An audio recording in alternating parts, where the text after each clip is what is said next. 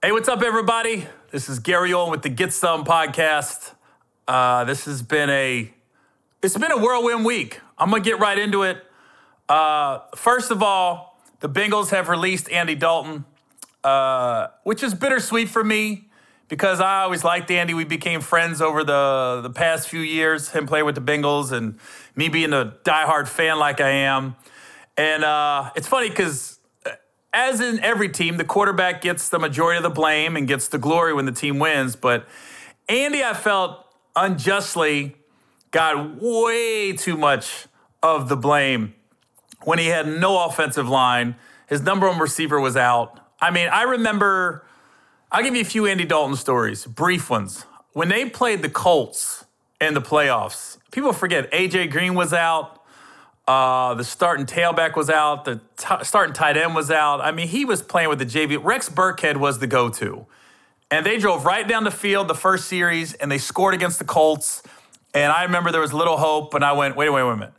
We did all gadget plays, and Rex Burkhead was the focal point of the offense. That was literally, and I'm not even a coach. I said that's one series that they came up with, and sure enough, the rest of the game, they I think they scored ten points, maybe. Uh, I'm talking total. They scored a touchdown, seven. I think they scored three points the rest of the game. I could be wrong, but uh, you know that 2015 season the Bengals had. If Andy doesn't get hurt against the Steelers on on my my kid's life, that team could have played with anybody because they brought in AJ McCarron. And people forget the Bengals went to Denver, who ended up being the Super Bowl champs that year, and was playing with them with our backup quarterback in Denver. And I was just like, man, if we don't lose Andy, we had, oh, we had that team. We had, that was a good squad. The 2005 team and the 2015 Bengals teams were the two teams in the last 30 years that could have played with anybody at any point. But as they release Andy, I think the city realizes how much he was as far as like his charity work, never a problem in the locker room, never a problem off the field, nothing. Was one of those quarterbacks, was not, he was in love with the game and not the fame. That's, that's a slogan I've heard this year since the draft. Are you in love with the fame or are you in love with the game? And he's in love with the game. Uh, but this is, this is a cool story I just read on Twitter right before I, I, I got on here was last year the Bengals were playing the Raiders, week 11, I believe. And Auden Tate, a wide receiver on the Bengals, got hurt during the game to the point where he had to go to the hospital. And on the team flight back, uh, Auden's still in his hospital scrubs. And how I guess a lot of the teams they charter planes. Bengals don't have their own plane, but they charter a plane. They charter a Delta flight. And the big money players and the coaches sitting first. And then the rest of the team, as long with media and trainers and stuff, they sit and coach. Now, nobody's to get a middle seat it's all window or aisle. So you're still to have room. Well, Auden, being a new guy on the team and not a high priced guy, he's assigned a coach seat in the back. And Andy, knowing Auden Tate was in pain, went back, told Auden, you sit in first, and I'll sit in the back and coach for this flight so we can be comfortable. Because, you know, it's a cross country flight. And that's a story I've never heard up until right before I came on the podcast. Literally, it's the last thing I read on Twitter before I started recording. And I think that is a testament to the kind of team player and kind of person Andy is. Is he gave up his first class seat to somebody that, you know, second year guy, I think first, second year guy on the team, Auden Tate, and uh, let him sit in first. I mean, that's, I mean, that's huge, I think, as a teammate. Uh, so, yeah, so we're going to, like I said, we're going to miss Andy. And I hope the future is great for him. And I think when history, in 10 years from now, I think the city's really going to appreciate all he did while he was here in Cincinnati. Uh, but I got huge news uh, on a side note. So if you listen to last week's podcast, I had TJ Houshmandzadeh on, and TJ and TJ has some great stories. And within that, we started talking about my frustration with the front office. Lo and behold, the day the podcast airs, so the timeline was kind of iffy to me. The, it was weird.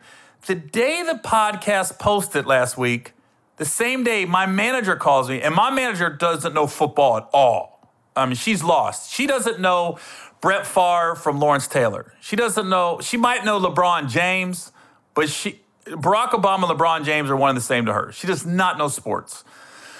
So she calls me and she goes, Gary, do you know of a Zac Taylor? And I went, Well, I know one Zac Taylor, which is the coach of the Bengals. And she goes, I got an email. And she goes, I just forwarded to you. Could you look at it? He he's trying to get in touch with you. And I, huh? So I checked the email and it looks legit. It looks like a legit NFL head coach. It's cut and dry. Hello, I'm trying to uh, reach Gary Owen. I'm Zac Taylor, head coach of Cincinnati Bengals. I'd like to get in touch with them. And so my manager, being the protective manager she is, she makes she reaches out to Zac Taylor and FaceTimes him and said, I just want to make sure it's you. She had to Google him and look up his picture because she didn't know what he looked like. So she FaceTimes Coach Taylor, and uh, it's him. Then she gives him my cell. He shoots me a text. I call him. This is how small this world is. And this is how one show can lead to another show or a relationship. Back in 2015, I roasted the Miami Dolphins in training camp. And Zac Taylor was the quarterback's coach for the Dolphins that year.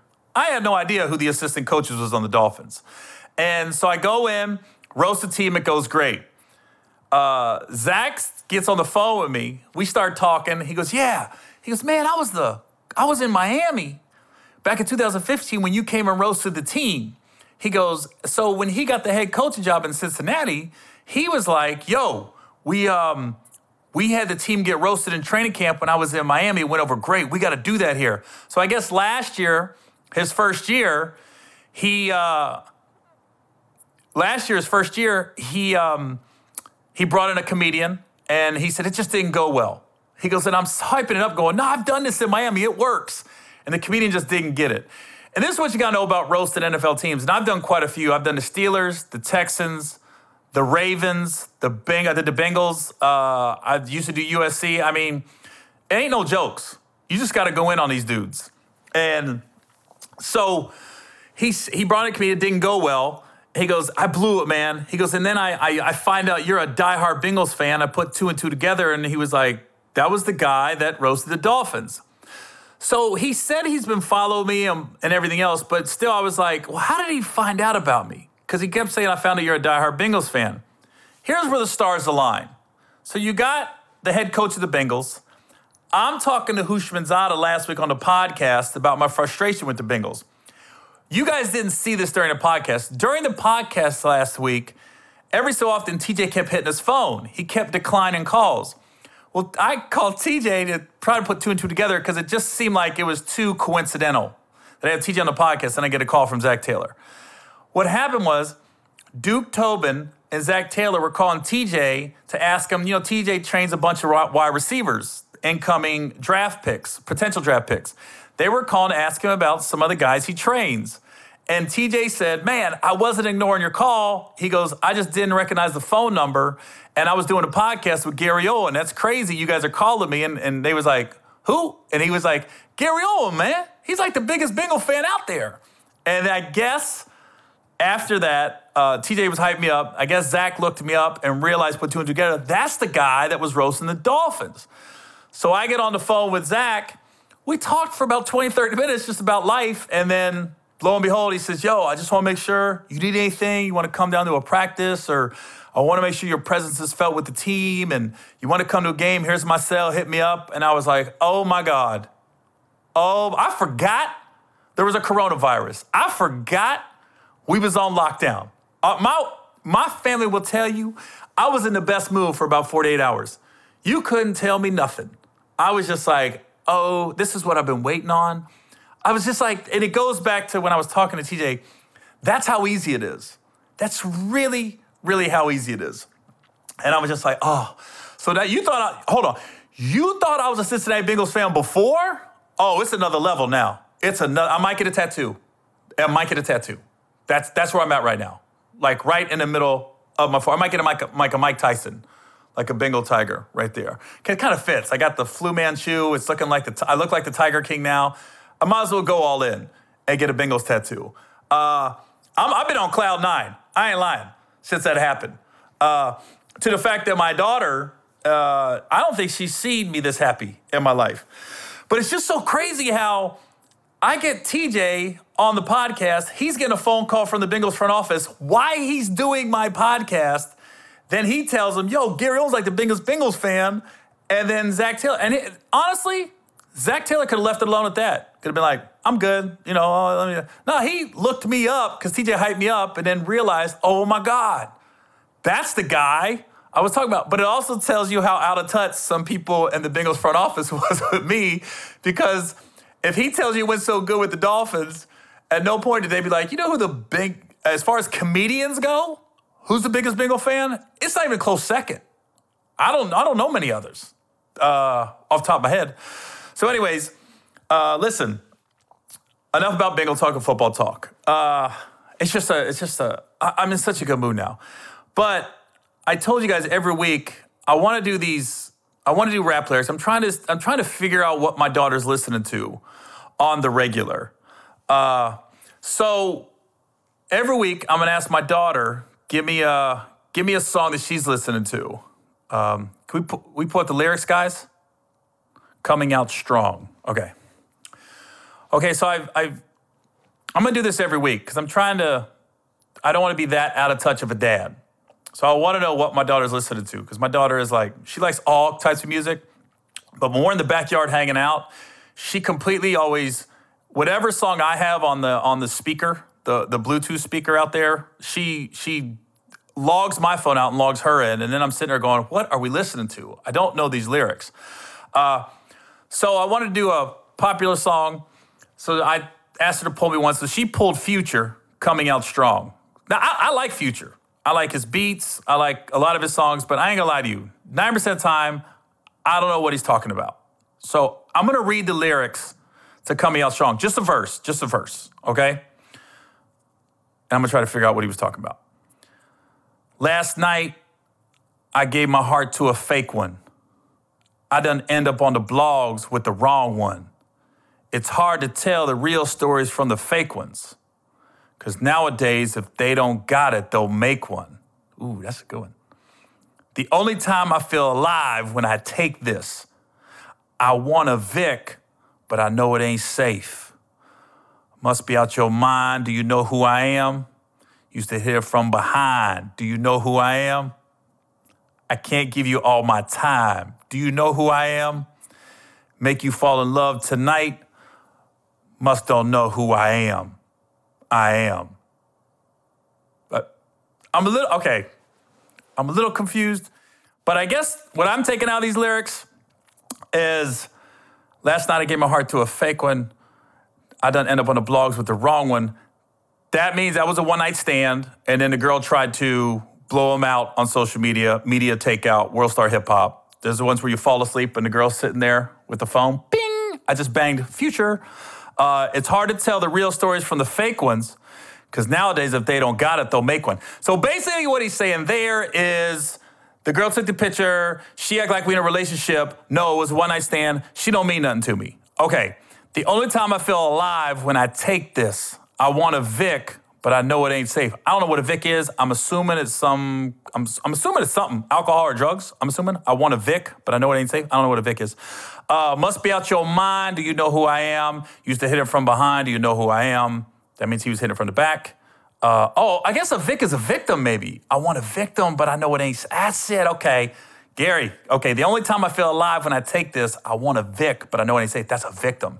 That means a hoe, a woman, a one night stand. You say hit it from behind. Do you know who I am? I can't give you all my time. Do you know who I am? Can't give you all time. You got a lot of kids. So obviously, he ain't gonna give you all his time uh, make you fall in love tonight, must don't know who I am, who I am. That means that means his pipe game's so good, he can make a girl fall in love off a one night stand. And that's who I am. Actually, that wasn't that bad. I think I broke that down. Uh, basically, he's got he's got a problem with people trying to be famous off who they sleep with, the girls he be having one night stands with, and he wants to have more one night stands but he knows it's not that safe. So do you know who he is? And that's what it is. Boop, boop. I have figured out that future lyric. Now next week, I'm gonna go with NBA YoungBoy because we was out in the backyard the other day and my daughter played three of his songs in a row And I was just thinking, why is this dude so angry? I mean, his music, I didn't know what he was saying, but the inflection in his voice and his tone was just really angry. I was like, man, this guy's got some stuff he wants to get off his chest. And I had a, uh, I had a uh, encounter with an NBA young boy at Icebox in Atlanta. It's on YouTube. You should look it up. It's, uh, it, was, it, was, it was pretty interesting. All right, this next guy, I will say more than anybody else, changed my life financially. Because you got to realize, as a comedian, people say, What do you want to do more? Do you want to do more movies? Or you want to do more stand up? And I always tell them, one hand feeds the other. The more people see you in movies and on TV, the more your ticket prices go up, the more fans you make, the more money you make on the road. So it kind of one hand feeds the other with the movie slash TV slash comedy specials, stand up. And this guy came at a point in my life, and I'm not gonna lie, I was doing okay. But it was like a point in my career where it was about five years where I was running on a, on a treadmill. I wasn't going anywhere. It's like a hamster wheel. I would just, prices wasn't going up. I was still selling tickets, but not like I was hoping. But then I do this movie that I don't think a lot of people saw coming the hit that it was called Think Like a Man. Bam, we do that. That comes out. Then he puts me another movie called Ride Along. Bam, that comes out. Then we do the sequel to Think Like a Man 2. Bam, that comes out. And like I said three weeks ago when I had Michael Ealy on, I've never been in uh, any kind of production, whether it's TV or film, where the, the, the cast and the crew just became a family. And I, I brought up to Ealy, I said, well, I think a lot of that has to do because we spent four straight summers together 2011, 2012, 2013, between filming and then movies coming out, and then the movie coming out. So this is my guy. He, uh, I, I think we got kids going to the same college next year, North Carolina A&T. Shout out to Greensboro. And but he is a avid Florida A&M University alum. Uh, he's in a frat. I'm gonna let him give the frat because I don't want to mess that up. Uh, the best teeth in the business. I'm gonna find out if they're real today on the podcast. Uh, hit maker slash star maker slash good friend of mine, Will Power Packer, is hey, on the Get Some podcast. I like it. That's good. I like it. I like it. The Get Some podcast is now the Will Packer Appreciation Podcast. I feel it. I feel the love. I like it. Thank you, my friend. You're, and you're all welcome. that is true. Oh, that's true. And you know what? We we still are a family, brother. That that whole thing like a man crew, man, that was a special time, bro. It Now, really I- was. Let me ask you. I mean, you've done a lot of movies, obviously, but has there ever been uh, an, another film or cast like that that they just stayed in touch and really rooted for each other after Girl? Strip is the closest. Girls Trip is the closest, but it, it's different because you know it's literally all girls, and so it's like like they go and do things that you know I, I'm not involved in, don't know about, shouldn't be a part of, you know. But the four of them are very close, and then with myself and, and James Lopez and Malcolm Lee, the other producer and then the director, we're all tight and talk. Kenya Barris wrote it, but think like a man in terms of a crew that's got like guys and girls, and we see each other. And you know we've been trying to get this dinner together forever. Right. Like we genuinely love each other. We support each other's projects. You know what I'm saying? Mm-hmm. It's it's. I feel like you may abuse it a little bit, Gary, because Me? you have the most. Well, you have the most. Hey guys, post for me request in the text chat. I think if you go back and look, I got a couple. Ealy and Megan have definitely put in there. You got about four or five because you always got some shit coming out, and I feel like. about? Well, uh, you do. You always in there. You like, hey, post my stuff, and we do it because No, everybody lying. loves Gary. He's lying. Hey, what do you mean? I Th- think this- I can pull. I go to the group chat right now. Will You, I'm Well. not hating. I'm just saying, bro. I think twice. Just okay, for those of you who don't know what we're talking about, when when we do think like a man, we all have each other's cell numbers and we have emails. And when we have projects coming out, we'll ask Gary. everyone. They know what a group chat is. Listen, they know well, what group. but- everybody's in a group text. G. but listen, this is where the crew gets together in the cast of a movie that what's been six years since Think Like a Man 2 came out. So none of us has all been together in six years. But whenever any of us has a project coming out, we'll send a group text, group chat, uh, email Yeah. out. And basically what we're really doing is we want everyone to to to to promote it, but we really just want to send it to Kevin. Is what we're really doing. because Because he got he's the biggest platform. he got the most followers. So it's you like, get Kevin. Yeah, that's good. true. So you're like, yes, true. you're really saying, hey, thanks, Regina. Thanks, Yeah. Gab. Thanks, Romany. But then you want to go like, Hey Kev, when the fuck Hey, Kev, are you gonna you post post it? it? That's really what we're That's looking true. for. Like, oh, you That's busy? very true. You busy? That's a, that's hundred percent true. Now- and now- remember, that was the movie that popped Kevin. Like you know, you were talking about your career trajectory. yeah. Kevin had been out there. He had been in movies. He had been in TV shows. Nothing had popped, pop. Like that was definitely his biggest movie.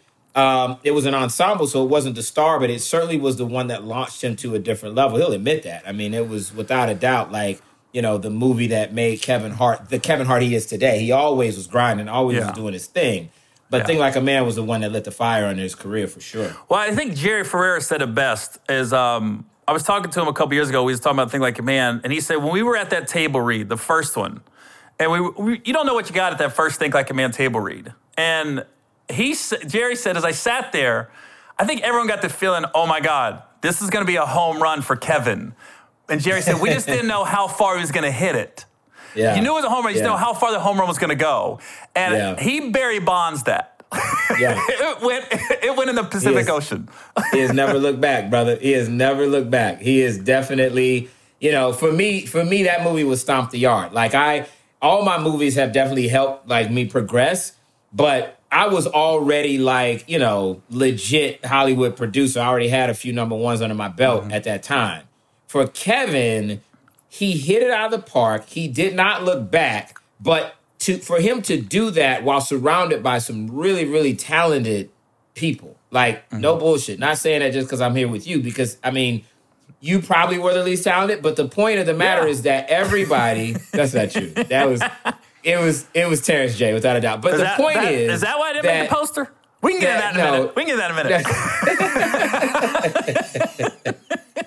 oh, we're definitely getting on that before this is over. Why? Why we gotta talk about that? Why you always bring that up? Hey, listen. You always bring up old stuff. Just Listen, go, listen, let's go there now. hold on, hold on. Let's just get off. Let's get the elephant out of the room. Uh. It's not an so- elephant. It's so- not these people these people don't know why you're mad or that you're mad. So you can skip this right now. You can go on to something else. I'm just I I'm giving you the option. I- listen, no, I want to. I want to address it, and then we'll put it to bed. oh boy. All right. I All right. didn't give a. Sh- I didn't really care about the poster. My manager really cared, Your and manager then went off. Yeah, well, here's here, and now I want to clear. I want to. I want to defend her on this.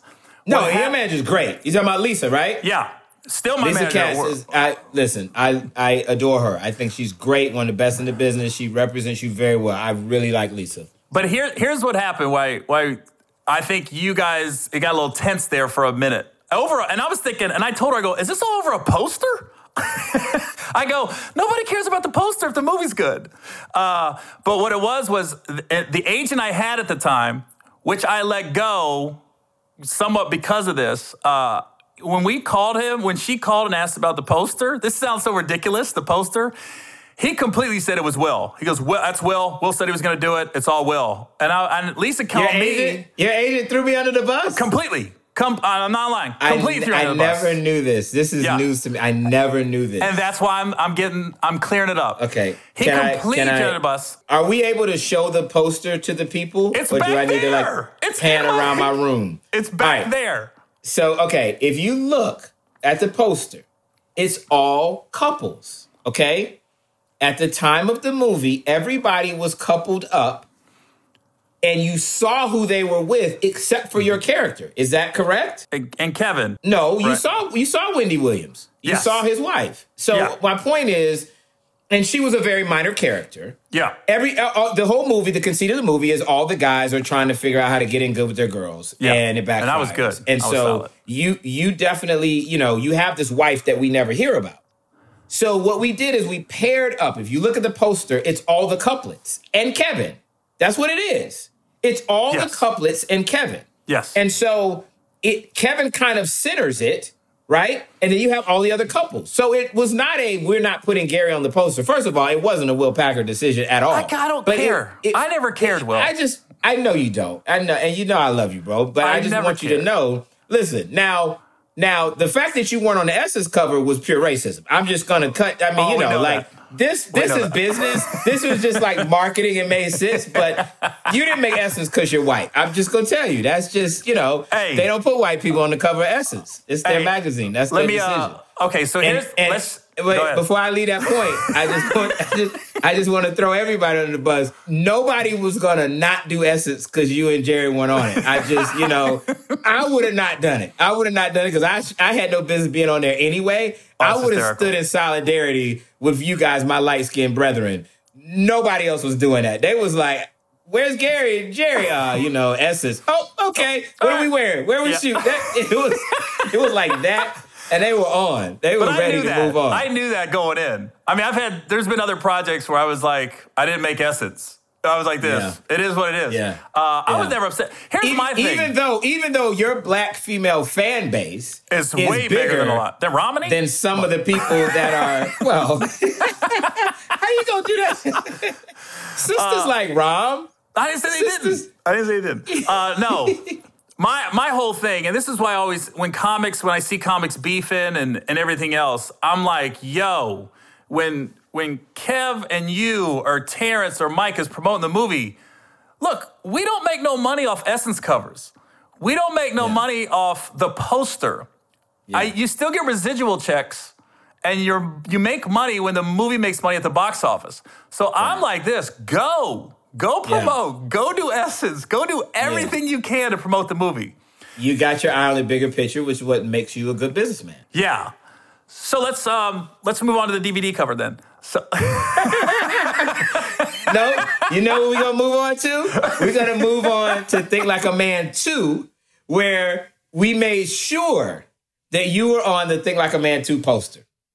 Yeah. And I would I'll take the credit for that. I made sure that one because I knew it was a thing in your world. And so I said, all right, we gotta put everybody on the next poster. Okay, I ain't gonna lie. If I wouldn't have been on the second one, that would have hurt. Listen, you're only as strong as your representation. So if your representation made a stink, you're making a stink. Like you can't blame the agent. That's your agent. You chose to have that agent. So yeah. they, I didn't know they were throwing me under the bus, but I knew it was oh, a well, thing. Well, my and agent. So, I, have never seen somebody throw somebody under the bus. Like when I say, I, it's like a, it's like watching Entourage, and I'm on the phone with him and my manager, and he's like, "Hey, Will said he was going to do it. He didn't do it. Call him." Flip, phone got hung up. I went, "Oh my god." So then that's where I think some tension came between you and my manager. And I'm trying to bring her in, but you know, she's. I don't have any problem with Lisa. Yeah. I, I, Lisa, Lisa's but your manager. I, who was your agent? I don't even know who your agent. I'll, I'll tell you off camera. I don't want to you know open up that camera. Put worms. it out there. Put it out nah, there. Let's go. Nah, it, ain't, it about that. what agency? Tell me what agency. At that time, uh, okay, I'm with UTA now. I wasn't with Gersh. I was at APA. I, no, uh, uh, ICM you can tell you've been in the game a long time when you can't remember. You got to remember which agent based well, on the was, project. That was nine years ago.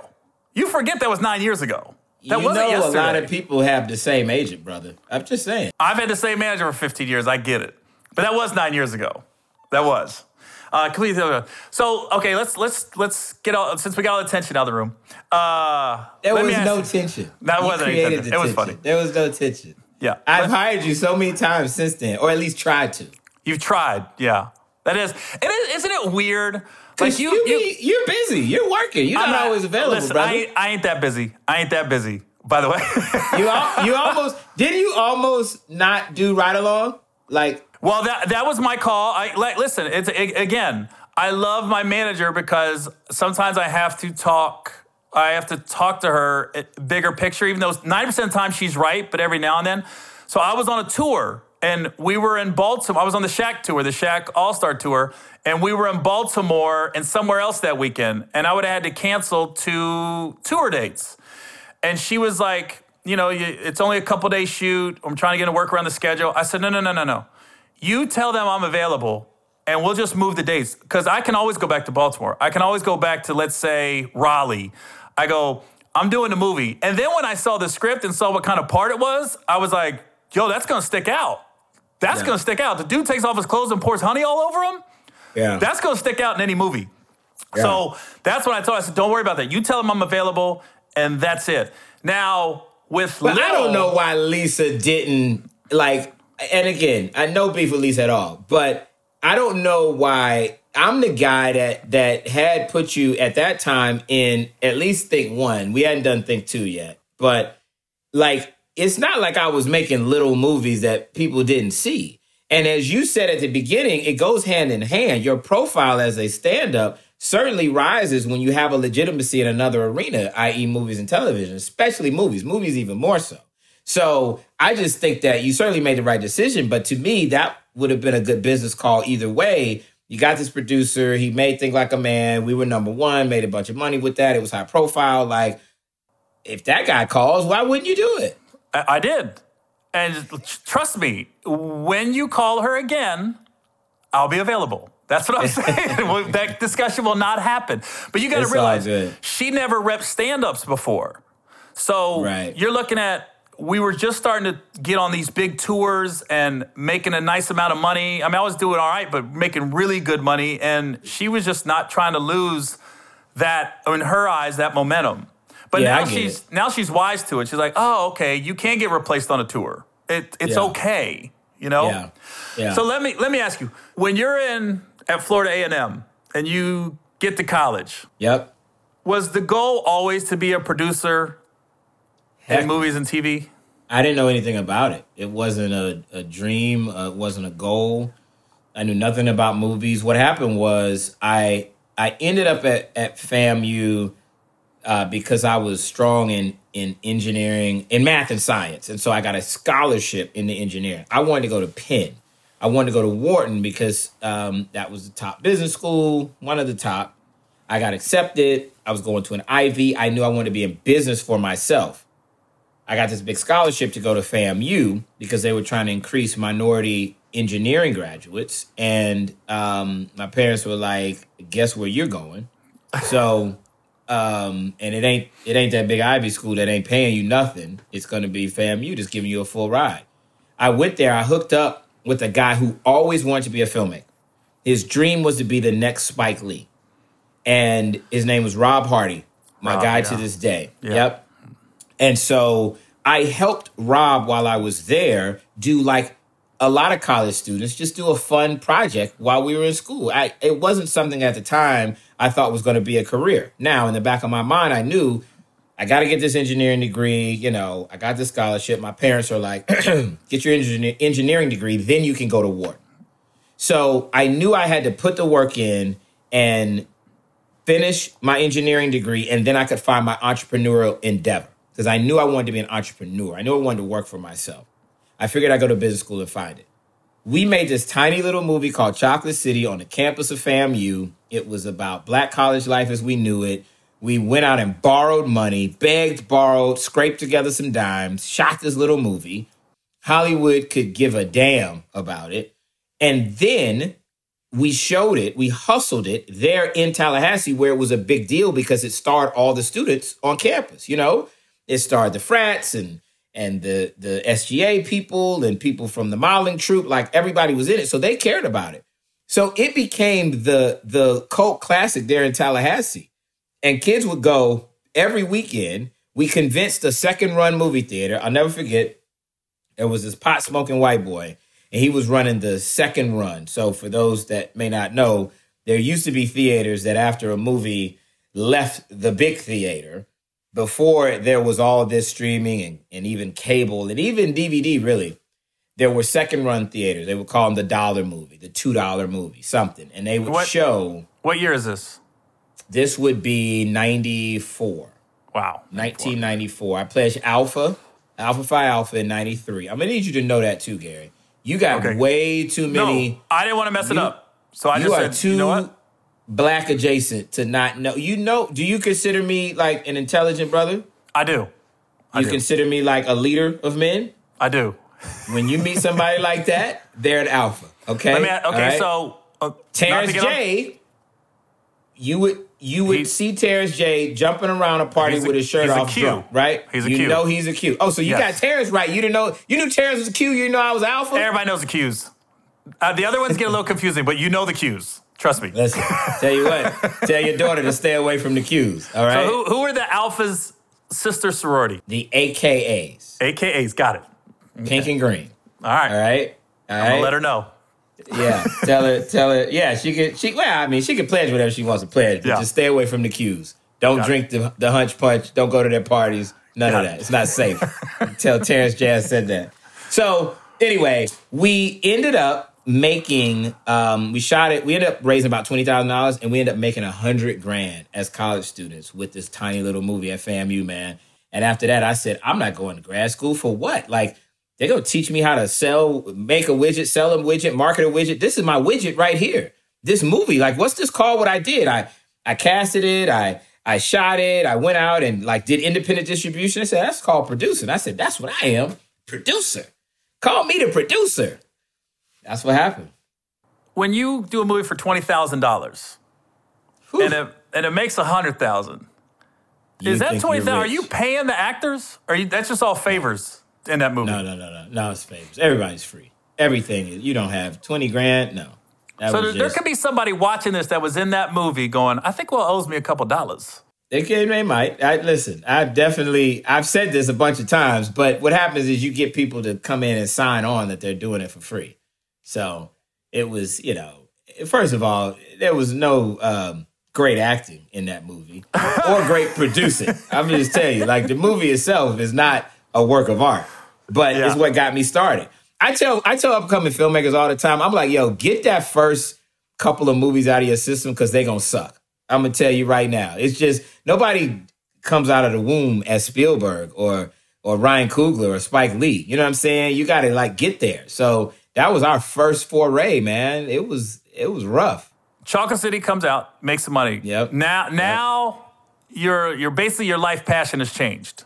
Now you're like, I'm a producer. I want to do movies.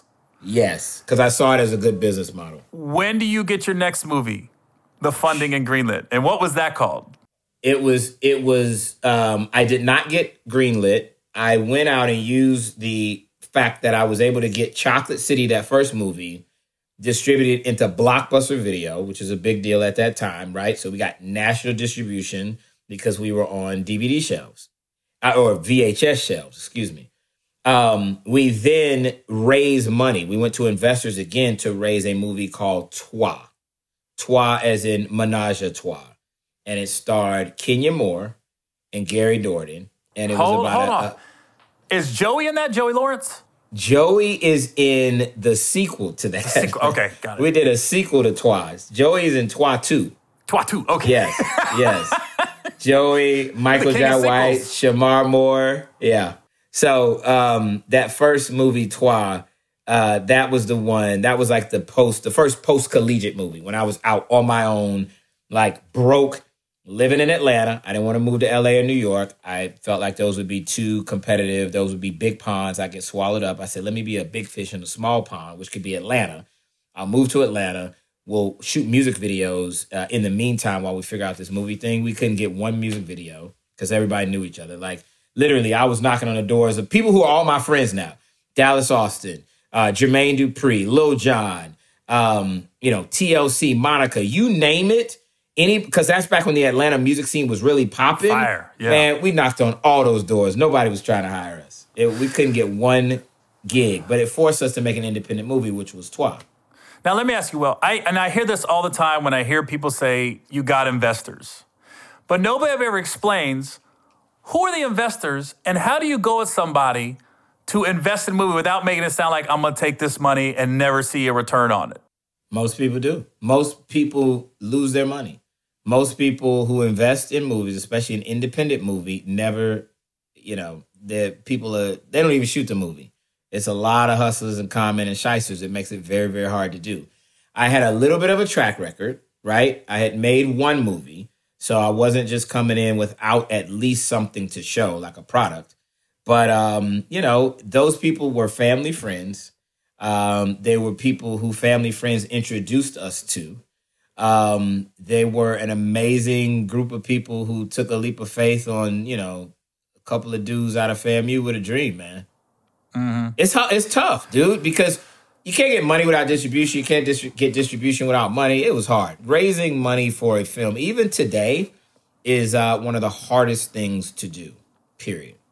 Even where you're at to get the budget you want? No, it's different for me now. Now, you know, I'm in a different. Yeah, I'm in a different place. Yeah. You know what yeah. I'm saying? Like I can, I don't, I don't get like you know every budget that I want for every film I want, but I got a track record now, dude. I'm a, I'm a safe bet. You know what I mean? Safer, as safe as the movie industry can be. I'm a relatively safe bet. My movies are not super expensive, relatively. Um, and they generally turn a profit. So, well, actually, all my movies, knock on whatever, have always been profitable, which is like not many people can say that. Now, when you, when I, I would say your your coming out party was Stomp the Yard. Would you agree with That's that? fair. That's fair, bro. I was That's out. coming out party. this Now, is when- me, Hollywood. Hear me roar. And you're you're knocking on now you're knocking on studios and saying, "Yo, there's an audience for this type of movie, uh, uh, Yep. black fraternity movie, coming of age kind of." Yeah. Uh, and and what I find in in mainstream Hollywood is if they don't know, then it's easier just to be like, ah, I'm not going to do this. Uh, if they're not familiar and they don't know that world, uh, and you know it, that that's tough because you can a comedian, let's say someone like a like a Katt Williams, who you know um, Hollywood might be like, I don't know that kind of comedy, and I don't know what makes him tick, but he has numbers behind him that he's selling tickets and has a fan base.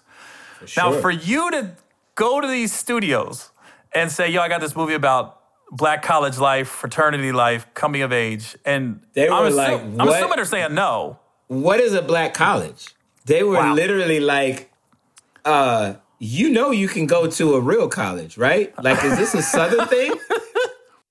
Go tell the black people that they can get in now. It's like those days have passed. What are you talking about, Packer? I'd be like, no, it's by choice. Like, these are great institutions of higher learning. They'd be like, mm, sounds like something we don't want to be associated with. Sounds like Jim Crow. No. And they didn't know what stepping was. They didn't know what frats were. You know, these execs are not black execs. So, you know, Yeah. you know, white people frats is different. You know what I'm saying? White people lying. forget which frat they're in. I the thought you frat would've- is the one with the best keg. That's what I'm You saying. know? You should have wanted went and win some kegs to those dang pitch meetings. I sold that movie as a dance movie. They wouldn't make a black college movie. They wouldn't make Stomp the Yard as it is. I sold it as a sequel to You Got Served. I sold it as You Got Served too, because nobody wanted to make my stepping movie. Uh huh. But but Sony, who ultimately greenlit it, they had uh, made a lot of money on You Got Served, which was a dance movie starring B2K. Yeah, I remember that Uh, one. Yeah, the group at the time, uh, R&B dance group.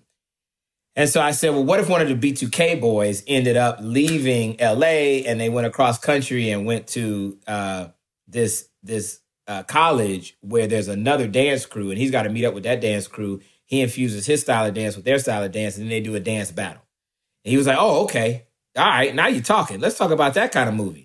And I turned that into Stomp the Yard. In the back of your brain, you're going, they don't even know what's coming. I said, I got him.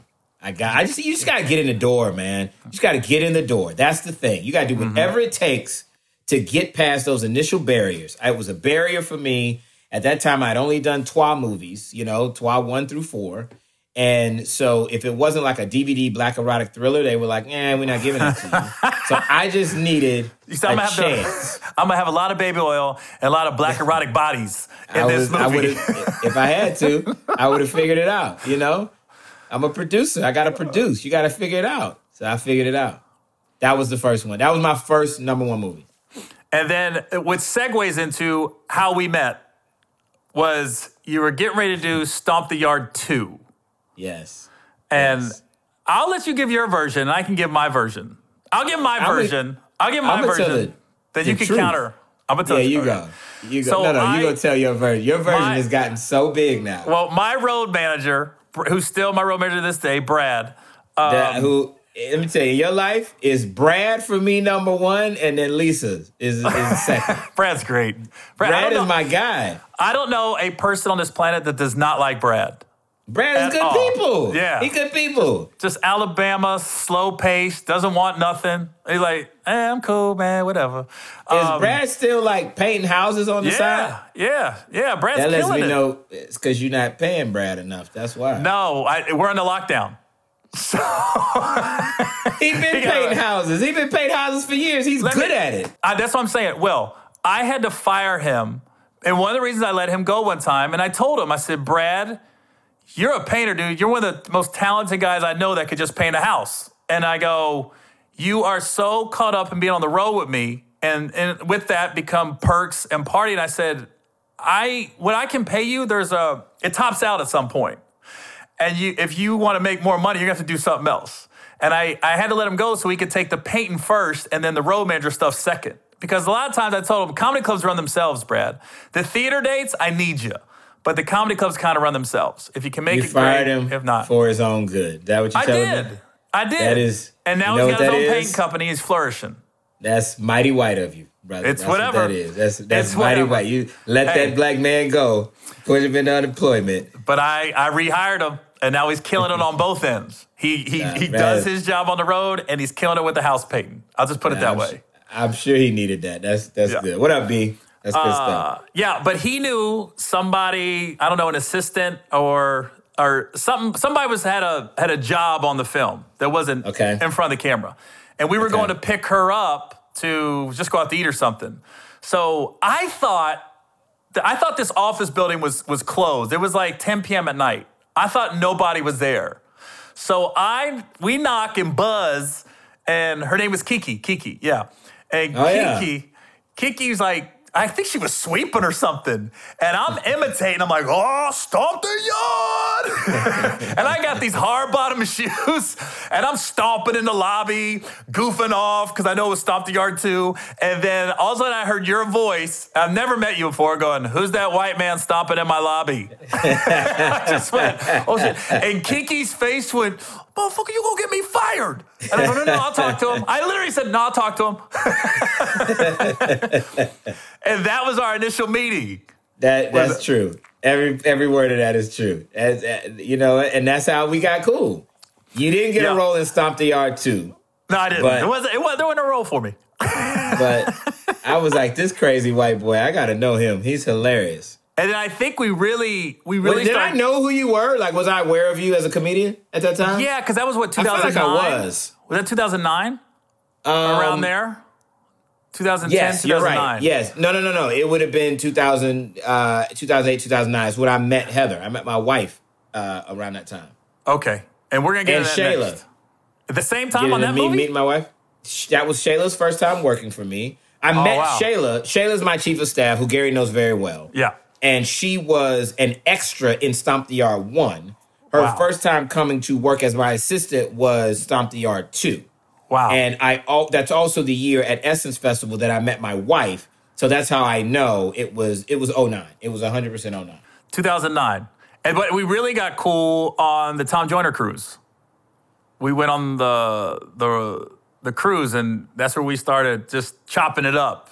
I should vibing? say, yeah, because Yeah. you're having drinks, and it's uh, you know, everybody's guards Yeah. down. Something about being on a ship in the middle of the ocean, your guard just gets dropped. Listen, shout out to Tom Joyner, man. That was one of the greatest. Like for a while, it, they had a run where it was like all the black celebs and Gary um, on this amazing cruise ship. I mean, I'm talking everybody, singers, actors, rapper. Like it was amazing. And and the deal was you could go on and Tom would bring you on for free, but then you'd have to take pictures with anybody who asked, basically. And so everybody would take a take the free trip and we would go on this cruise and go to all these different ports and destinations and you had all these like you know cool regular people on and you'd have to take a bunch of pictures and stuff. But it was dope man. Those were good times. Well, I, I tell you what, that Tom Joyner cruise, uh, I said that's the that's who the media should be following as far as black people, because the media is quick to cover crimes Yeah. and and and poverty, but why aren't you covering the flourishing black people that are on this cruise? And I said it on the on the Tom Joyner cruise. I go, I go, this is actually the norm for most black people. You know what I mean? But they're Yeah. so quick to cover the the media's so quick to cover the bad, and I go, that's and I get that question a lot when people are like, why am I so comfortable around around black people? And I go, you guys think I'm like in the projects and I'm running with guys with guns and stuff. I go, I don't know where you got that that image of, but those aren't the black people I know. you know where they got it they got it from media and by the way they got it from content you know they got it from movies Yeah. and tv and film that's the perception Yeah, that's true. So you met your wife at Essence. at the essence festival And this is what's Which- interesting. If you're a single dude that likes black women, Essence is where you want to go. period except for Will Packer. Will wants to go and get sh- just meet the the the last you know the last one I'm going to be with. He he wants I- that one. I didn't. I didn't go looking for it, but I definitely found it there for sure. And you were I was uh, with. Idris, right? I, I was with Driss. Yep, Driss and I, and and you know, Idris and I have done you know as probably many movies as you and I have together. And um, look, she she look who's coming in, Gary. She's coming in right at the moment Oh, there that we're is. talking about it. Yeah. There she- Shout out So to. I was just about to say, you know what I love about your wife, Will? She ain't trying to be in the limelight. She just falls back, and then she just know. bum rushes the podcast. you know, she can't, you can't hear him. Hey, A little bit. he was he was just saying, you don't like the limelight, you like to be in the back. Here she come. What up? What's going on? hey, Heather's here. I'm here. Where yeah. my shout out? My next project, was- Gary, is uh, with, uh, Denzel Washington and Heather. And Heather Heather was on the Idris cruise, and you know whether she was you know looking for Idris or not, we won't worry about it. We don't have to talk about that. Point is, I got her. wasn't. Take that, Driss. I got it. yeah, I met her on a, on a boat cruise at Essence that Idris was hosting, and she was working for Coors Light at the time, and they were the sponsor. And um, it's very, you know, it's uh, it's God, it's fate, because she was trying to get off the boat. The boat was docked, and it was going to go out, and you had like a certain period of time before you could uh, get off the boat safely before it went out, and it was going to be out on the water for a couple hours. Idris, Idris, he signed up just to come in, and say, "Hey, take some pictures, and get off." Idris was like, Packer, I'm getting off the boat. I did my thing. I'm gone. I looked around. Some of my girls from FAMU, some of like my my homegirls, I, I they came with me. I couldn't find them. I was like, damn, I feel bad about leaving them. I was like, Driss, you know what? You go ahead. Before I could get a head out of my mouth, he was gone. He was like, good luck, player. I'm gone. He was like, Packer, are you cool? I was like, Idris, you be. I was like, I'll be all right. He was gone. Heather was there, and her job as the sponsor was just to make sure that the activation went right, everything was right. cool, and then she was getting off the boat. And her girls were slow too. So by the time she got her girls together, it's like, okay, come on, let's go. And she saw the boat pulling away from the dock. So we both ended up stuck on a riverboat cruise in New Orleans that we did not intend to be on. And we met each other on that on that boat. and the rest we- rest is here history. We are. The rest is history, baby. Yeah, boo. So who said hi first? oh, I said hi. No, no, no. She dissed me. She didn't want nothing to do with me. Now, She were, was- you, she was- were you trying to tell her, no, I'm with Idris. No, I'll do movies with him. I could, I could. Idris was gone. I was just a short black dude on the boat. You know what I'm saying? You have a she hat was on? one of the finest things on the boat. You know I had a hat on. Yeah, I. You know that's my thing. He did. she wasn't thinking about me. She dissed me so hard. I said, okay, I got something for her. So I tried to holler at her at the bar. I tried to just literally, not even holler. I tried to be like, you know, hey, how are you? How you doing? Put on my best smile. She gave me what black women do when they are secretly praying that you don't say another word to them. And it's universal. When a black woman, I say, hey, how are you? And she goes, I'm fine. When a black woman, do- I'm fine. It was And looks away, she did the look off. When a black woman does that, you know, it's like, I was like, okay, all right. So she did that to me, but I wasn't gonna give up. I said, you know what? I got so I'm gonna change her life. So I had a drunk friend. Shout out to my guy, Norris. He was Norris so drunk. Norris was trash. Which, listen, here's some player advice for my single guys out there, right? wingman. I just needed somebody to break the ice. She was over there with her crew of cute girls. I knew I got shot down at the bar. I knew me trying to go back over there to that crew, I was gonna get shot down. They looked like the we can't wait for them up to come over here and try to talk to us. like that was they was that crew, G. Was that right? a Memphis crew? They was all from Memphis? They were. was, it's yeah. all from Memphis, right? Yeah. Yeah. Oh gosh, come on now. So they was they was fine and ghetto. You know what I'm saying? right. So I saw I saw Hustle and Flow. I know. So I said, Norris, go over there. You see that one? I'm I I'm trying to holler at her. I'm gonna change her life. She just don't know it. He said, go talk to her. I said, man, I tried. She she shot me down. He said, you know what? I got it, Packer. Don't worry about it. I got you. Which I knew Norris was gonna do. Because Norris at that time was like three shades to the wind. He was gone. Yeah. And so I sit Norris over there, and just like clockwork, he makes a fool of himself. He did. He goes over to the table of girls. Oh, y'all got to meet my friend. He's insanely famous. He likes you. He so of course the girls was like, your friend can't come over here. Who is your friend? Who are you? Told him up. they ripped him a new one. and so now G, the stage is set. So he comes back over. He's like, I got you. It's all good. I took care of it for you. I'm like, yeah, I bet you did, bro. So now, of course, I come over with the smile and the charm and a million apologies. Ladies, I am so, so sorry. I want to apologize. What can I get for you guys? I don't know. My friend, I don't know what he said. I just want to let you know that he is not representative of me or anybody else. I'm so. How are you? What's your name? What's your name? What's your? I, I, fell for it. I, I, I, I ah. went around the whole table. I didn't single out Heather, even though that's who I was going after. You know, you gotta you gotta play it cool. You know what I'm saying? Because Yeah. if the other girls know you're going after one, they gonna hate. You know what I'm saying? So I had to make it seem like I was just being friendly with everybody. You know what I'm saying? And then here we are. Is that how many more days in New Orleans later. did you have? How many more days in New Orleans did you have after that boat ride? You, you know what? It was just that day. Uh, oh, uh, uh, that was like Essence was like two days after that, but I didn't see her again. That was it. You just got the Come, number. come in here, because you're about to get talked about too. I just got the number. That's all I needed, G. So this is this is Zion. Here, come. yeah, this is Zion's in a group chat with my daughter right now. I think. Yeah, G, you in the group chat. I mean, uh, Z, you in the group chat with Gary's daughter, the A and T group, right? Yeah. It's, no, he's he's confirmed. He's going to A&T. Yeah. Oh well, we going. Tell him, Yeah. Zion. We going. He's Yeah. asking, are you confirmed you going to A and T? Oh yeah, I've already done that. Okay, when did your voice get deep? Second question. He said, when your voice get deep. I don't know. I don't know who that kid is. The Zion I knew was like, hey, what's up, Gary?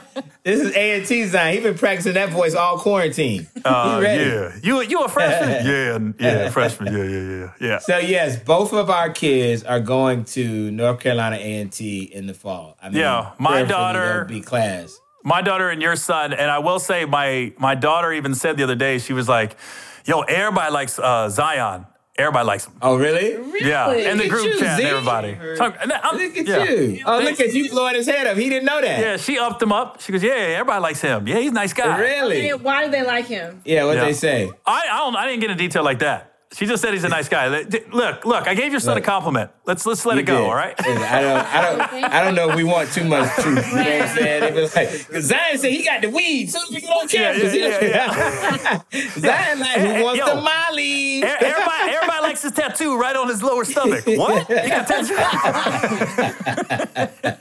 Zion down for whatever. Yeah, Zion got they're that in a good. dope group. But but you you told me about it. Like your daughter's the one that put him in, right? Yeah, she's That's that girl though. My, my daughter's the one that I'm telling you, when she gets to North Carolina T next year, get ready. She's gonna be in all the marches, all the protests. If you are not with her Gonna right at politically, home. get She's ready. gonna fit right at home. That, That's awesome. perfect. She's gonna really find her voice. She's gonna Well, like. he likes politics too, so. Oh, she's she's Yeah. serious. I, I go. I ask her stuff. I, I don't think I'll be in much. You ain't Oh, gonna lead yeah. the marches. Just get Yeah. behind G's daughter. You ain't lying. Yeah, she'll She- make all the she gonna noise you be- want. Them She chants gonna are be coming. frontline. She Yeah. gonna be protesting administration. Listen, be careful though, because Are know, you those, making out those well? rabble rousers? They don't. They don't So always you have see- the best grades. So just let her do that. And stay safe. We always see when the football players pick uh, what college they're gonna go to. Are you making him pledge your frat? Are you making Zion pledge? I am not making Zion pledge. So Zion is my second son to go to college. My first one, you know, Dom. He Went went, to Harvard. Yeah. He didn't pledge. But Zion is much more like you know Harvard. They do finals clubs. They do. They do. No, I don't know anything about Harvard. stuff. So what are you talking about? Well, You said, as you know, Harvard. I go, no, no, I don't. What'd you say? they have they have they have finals. You you saw uh you saw the social network. So they Yeah. have they, frats aren't as big there, but Zion's going to the teeth of it. You know what I'm saying? Mm-hmm. So I got a daughter at Howard, and she's going to her junior year. Zion's going into his freshman year at A and T. So we'll see. We'll Is your daughter in a sorority? I, here's what I say about Zion. He can do. He does not have to pledge, but he can't pledge anything but alpha. That's what I'll say. Oh, okay. Yeah. Now, is your is your daughter in a sorority? My no, she's not. She hasn't. She hasn't pledged anything. She doesn't. Oh, okay. No. Now- uh-uh. How are you guys holding up? Because I know your wife is a diehard Dallas Cowboy fan. Yes. and you are Yes, the diehard yes. Tampa Bay Buccaneers fan. And let me tell you something, Will. You guys getting Tom Brady, and then Gronk uh, It just ain't fair. Listen, brother, let me tell you something. So, let me just say for the podcast people, here's what it's like to be a Bucs fan, okay? It's a small market team and it's a team that is traditionally bad. So what happens is you don't choose the Bucs. You are born into being a Bucs fan. And you were born and raised in St. Pete, right? born and raised in the Tampa Bay area, St. Pete. Proud mm-hmm. St. Pete boy, which is right there just south of Tampa. It's all the Tampa Bay area. So what happens if y'all don't get that Cowboys thing? I live with two Cowboys fans. G, it's disgusting, man. It's awful. It's best. listen. Biggest franchise. in Z- Zion and I got hundred dollars. Let me let me see if you think this is a smart bet, 150. Gary. One fifty. 150. We got $150. That's a lot of money for this dude right here. Mm-hmm. $150 on who finishes better this season. the The Bucs or the Cowboys. Would you take That's that bet. G? Your quarterback is one one. sack away from. Me. Would you take that? All right. I, I listen. I would never bet against Tom Brady. I'll put it that way. I would never. Now, if any other quarterback, I would. I might take the. I'll probably take the Cowboys, but I would never yeah. bet against Talk Tom about Brady. a whole season here. We're not talking about one player. Exactly. I'm talking about a whole season. about One you season. guys finishing the season. season better Okay, than this us. is- This, this is I don't know what typical just Cowboys happened. I don't fan. know what just No, no, no. what happens is what happens with Cowboys fans. People watching this podcast, they know there, there, there is nothing based in reality. There's nothing based in intelligent conversation when it comes to Cowboys fans. It's just passion. It's just Right. like, yeah, yeah, yeah, yeah. Yeah. was even talking about your team until two weeks ago. So Exactly. here's what I was gonna say, Gary. But for what? I'm I'm used to this. You're used to this. When you're a Bucs fan, this is what you get used to. When you're a Bucs fan, you're typically the only Bucs fan that people know, right? I know. I'm go a Bengals fan. bar. I get it. Will. You yeah, but I get. Cincinnati is a bigger market. So Cincinnati, when you're out, you there's a chance you're gonna see. Uh, like I know other Bengals fans. You're not the only Bengals fan I know. Name many one. Bucs fans you know? Name one. Will. Name one Bengals fan you know. Name one. I don't know him well. Okay. That's true. Okay. You're the only one I know well. You can't. Right. Okay. I, and I'm with you. I'm with you. So, Don't so good me. listen, I'm and not I'm, with, I'm not. Listen, we saying got to you- stick together. We, uh, And, we do, like, but you can't sit here and say like Tampa has uh, a million and a half people and Cincinnati has two million people, so it's a bigger market. No, the both It is- markets.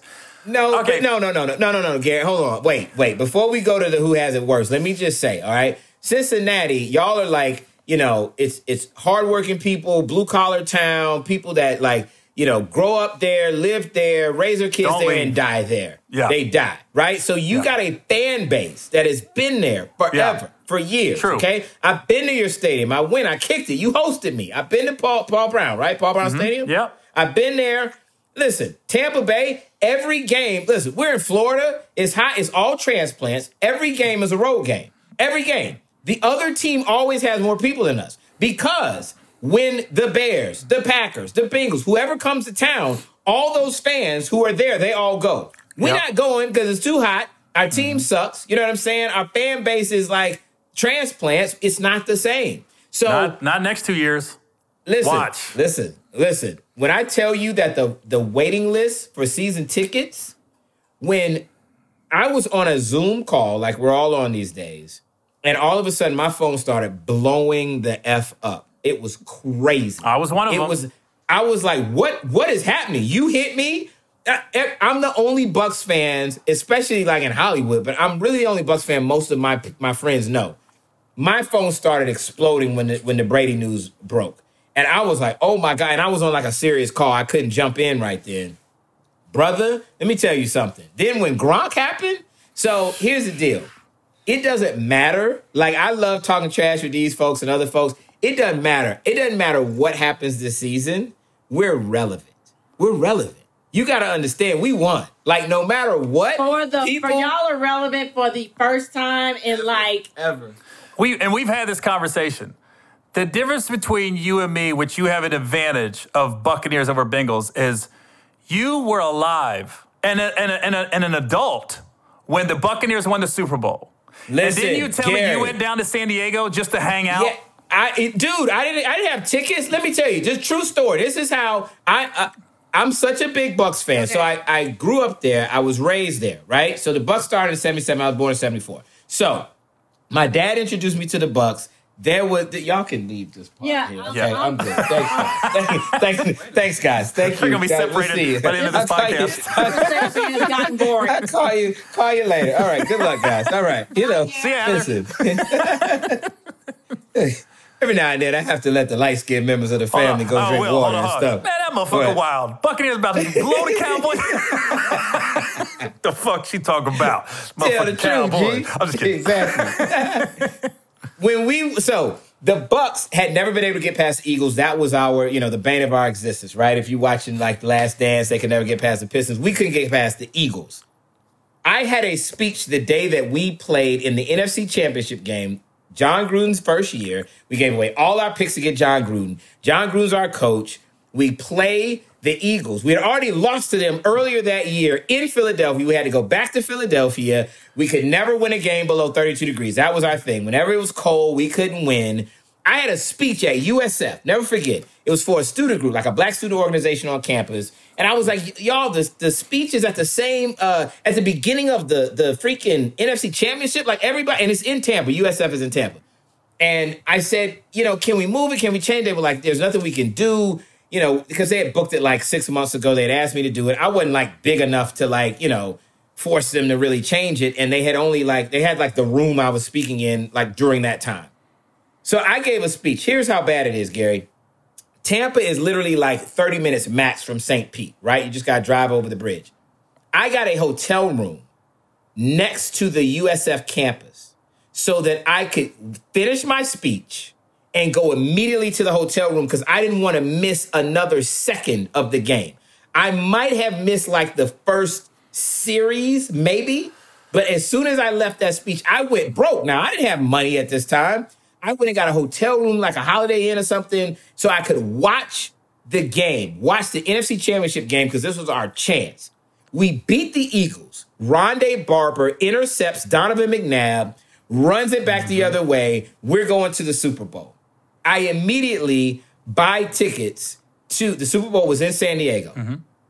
I could not afford tickets to San Diego. The tickets were crazy. It was us versus the Raiders. I couldn't afford it. I got a ticket to Long Beach. Okay, I just bought it right then. I fly to Long Beach. I rent a little shitty rental car and I drive from Long Beach to San Diego just so I could be in the city. I didn't have one ticket to the game, press pass, nothing, nothing. I got a room at a Motel 6 on the outskirts of San Diego. That was the only thing that was left. I just needed to be near it. I go into San Diego, into the Gaslamp District, their big, you know, social and party district down there. During the day, Oakland is right up the street from San Diego. It's just Northern California. It's in California. So all the Raiders fans had driven down there. So there was like, for every, you know, every one Bucs fans, there was 75 Raiders fans. And you know, Raiders mm. fans are like proudly ain't so lying. I'm catching it all day in the gas lamp.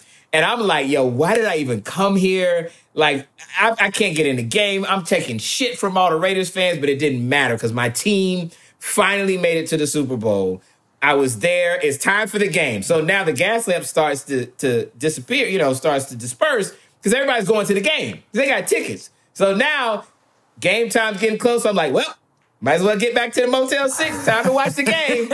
I get in my little, uh, my little shitty rental car, drive to the Motel 6, watch the game in the hotel. I watched the Bucs NFC Championship game and the Bucs Super Bowl, two of the greatest games in the history of the franchise, in motels, Those just so I wouldn't miss a snap. games. Not one. Those are the two greatest games. The two greatest games in the history of our franchise. I watched it in Motel 6 on the outskirts of San Diego. When we won, I drive back into the gas lamp district and drank and partied all night with nothing but Bucs fans. Those Raiders fans disappeared. They're like roaches. They were gone. It was like ah. Buccaneer Central in the gas lamp district. I tell you, G, and this is why I want you to never give up and never give up faith. I don't know if you'll see a Super Bowl in your lifetime. Oh, we're gonna see your one. beloved. We got Burrow now. well, we're about to talk about that. But the point is, my one victory, it keeps me it keeps me warm at night, brother. I'm telling you. I look at I look at the Cowboys like honestly, like they haven't had one in, you know, relevant recent history. You know what I'm saying? They don't Yeah. know what it's like. So I actually got one, dude. I got a Super Bowl. So Why you're an adult Now- too? That's the thing. Like you were of Dude. age. But I you know just- what's crazy? Like now, now I can get tickets to Super Bowl. You know what I'm saying? I've been to like literally six Super Bowls, I think. And they've all been Brady, and nobody has rooted against Tom Brady more than me. Like, I mean, hard. I always root against Tom I'm- Brady. I'm I with was you. there. I'm with I was you. there when the Giants, you know, ruined the perfect season in Arizona. Mm-hmm. Um, so anyway, I've been like six Super Bowls, but they've all I've been during the Brady era is when I came of like, you know, stature and like, you know, I got connections and whatever. Mm-hmm. Um, I can get in the game. So it would be nice. So now the hated enemy is on our team and we're relevant. People are talking about us. I don't care. It feels amazing, dude. The only thing Why I did can, y'all only thing I can compare it to is for me in my lifetime is when the the Cincinnati Reds got Ken Griffey Jr. and I just went, oh, hopefully your outcome is better because we didn't get a title with him, but just uh just the excitement in the city, and if you're a Reds fan, that's I said it's got to what it's got to feel like to be a Buccaneers fan right now. Oh, Dude, I God. I live in Atlanta, as you know. I live in Atlanta. I'm back and forth between Atlanta and LA. I live in both, right? Atlanta, LA. Gary Sheffield and I, who's who's my guy, we've gone in on a suite. So I got a suite at Bucs games. I plan to make every Bucs home game this season. I got to fly into Tampa every home game this season. That's how serious I'm going preseason, everything, dude. I'll tell you, because this- this as an adult I'm- male, you never know. You know. Yeah, I'll tell you this: how serious a fan you are. When we shot Ride Along, we was I was one of the days. It was a Sunday, and you had your iPad out watching the Bucs game. I felt like you didn't know what the scene was. I remember the director valid. going, "Gary, do that again." Okay, well, what'd you think? It's great. yeah, take your clothes off, pour honey on. Dude, This scene's easy. I mean, uh, I'm a huge fan. I'm a huge Jameis Winston fan too. I got to give a shout to him. Um, yeah, I, hope think he does all right somewhere. I hope he does gonna- okay somewhere. Watch, watch. Mark my words. Jameis Winston, his best days are ahead of him. He's gonna have a bang up career here. I mean, it, it's if you get rid of him, like you get Tom Brady, so you can understand. Like at least you get Tom. Like if we got anybody else, I'd be like, come on, guys. You know what I'm saying? But Jameis is still. I'm telling you, he's got something. He's gonna knock off the interceptions. He's gonna mature as a quarterback, and I believe it. Well, I know you got to Joe go. but- Burrow. Do you believe in Burrow? Just before we, do you believe in Burrow? Oh is yeah, everybody I've talked to, I believe him. He's a he's a coach's son. Like I said, he's in love with the game, not the fame. And I wish you could have kept Dalton. I know you couldn't, but it That's didn't too make much sense. money. But too much money. he- he's Um, gonna go over to the Patriots and win. or, or Jacksonville because the offensive coordinator's over there, Jay Gruden. But Ah. before I let you go, uh, Yeah, baby. one thing: um, is there an actor or director that you haven't worked with yet that you want to?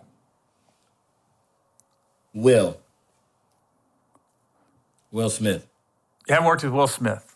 What about a director? Is there a director that you haven't? Because you you you lose you like um I noticed you like people you're comfortable with because uh as you should, but I mean you use uh you know Tim a few Tim times, Story. Malcolm a few times. Malcolm Lee. Yep.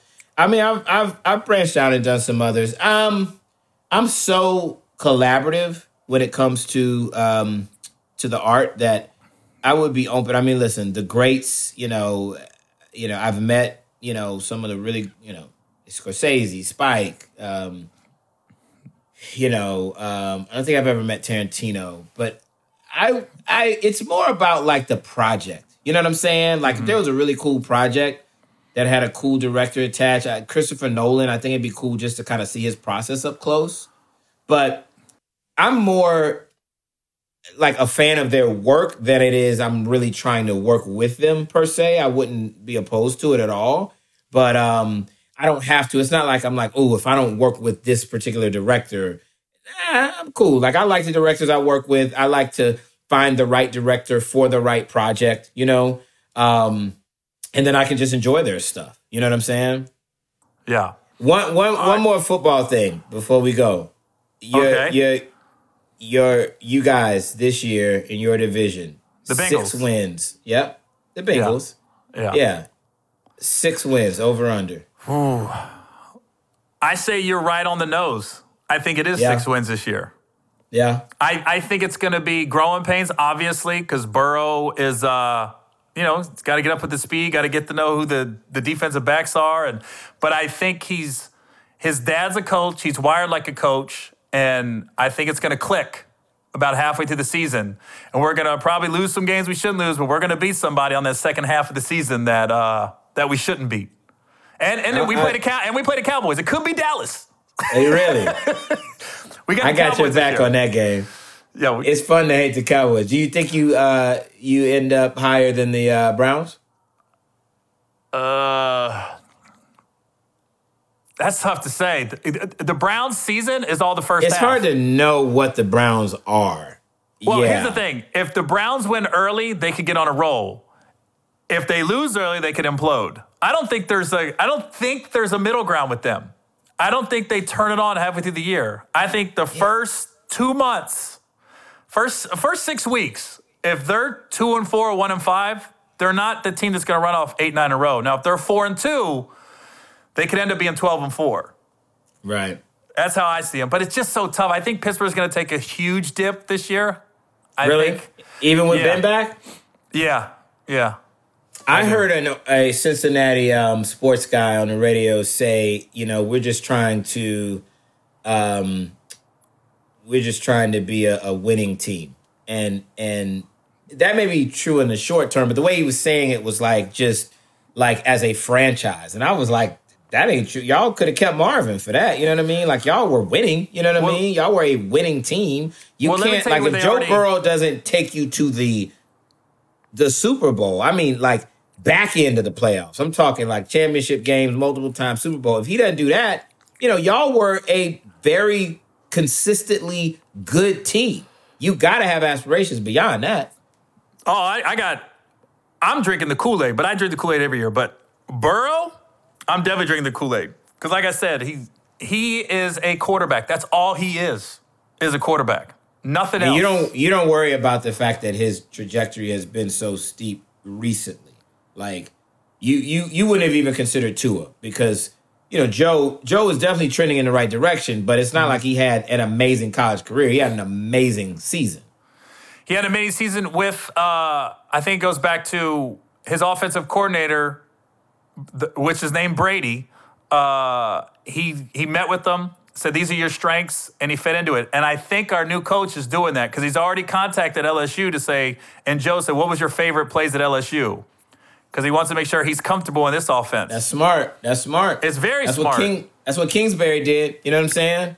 Yeah. Listen, I'm pulling for you. I'm I'm listen. I you and I went to a game uh, in Tampa in uh, Dashon- 2014. Dashon Goldson was um was uh playing for them at the time. He had just come over from like San Francisco, and he invited us into his box. So Dashon uh, Goldson's wife or girlfriend is Kevin Hart's stylist. So just so you guys all know, like it's a small world, right? So I invite Gary. It was of course Bucs playing the Bengals. I invite Gary.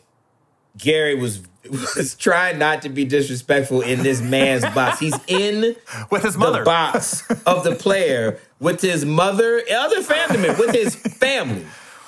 Gary and the Bengals won that day. Gary had his towel and his jersey, and so anytime they would make a play, you see Gary going, "Yes, yes." I was like, "You son of a bitch! Why did I bring you?" Ah. Listen, man, nobody's gonna ever say I'm not a diehard. I'm with them. You're a diehard, baby. Two and fourteen or fourteen and two. I'm with them, and you know Me that too, from. bro. I know. That's why I say I love You- fans you and me both. that are Yep. diehard, and the, and No the question. fact, and you know me for what 11 years now. It's never wavered. It's like, no, I'm from Cincinnati, and everybody goes Bengals. I'm like, yes, Bengals. And do you know We right before you we don't came play on, this Will- year, right? no, we don't play this year. every four years. So I, we'll play in two years in Tampa. So right when Brady leaves, Right when Brady in. leaves. Yeah, damn it, damn it, man. That's all right. I'm I'm I'm all in. I'm drinking a Kool. This I've seen this story before. Dungy got us there, got us there, got us there. Couldn't get us over the hump. We freaking mortgaged everything in the future to bring in Gruden. We got over the hump. That's what's happening now, dude. We're a good team. We're a better team. Oh, you guys than are really good think. last year. I'm telling you, we just, you know, uh, you know, my guy, he had some, yeah, it's not all his fault, but he, we definitely gave away some games. We were in every game. You know, I'm like you, dude. I don't miss a snap of my team. So I, I watch every snap, even if I got to go back and watch. I watch every snap. And the Saints games, we were never really in the two Saints games. Other than that, we were in every game San Francisco, Seattle, everybody. Bring in now Brady and now Gronk. If if Gronk's knees are anything like you know just a a shadow of what they once were, I can see it happening, bro. I can see it. Evans. I'm gonna be there. God, And you got a You got a seat. I'm telling you now, you got a seat in my box at the at the Bucs uh, this year. Appreciate it. You're- Dude, this is my welcome. year. This is my year for uh, for football hookups because right before you came on, I just said Zac Taylor just reached out to me.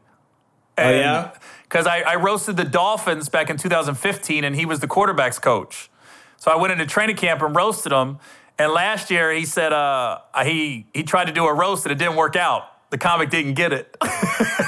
you can't tell jokes. You got to roast. And Yeah. uh, he said, and TJ Houshmandzadeh got on the phone with Zac and was like, "Yo, you know Gary Owen is like the biggest Bengals fan." And he looked me up and was like, "Holy shit, that's the dude that roasted the Dolphins."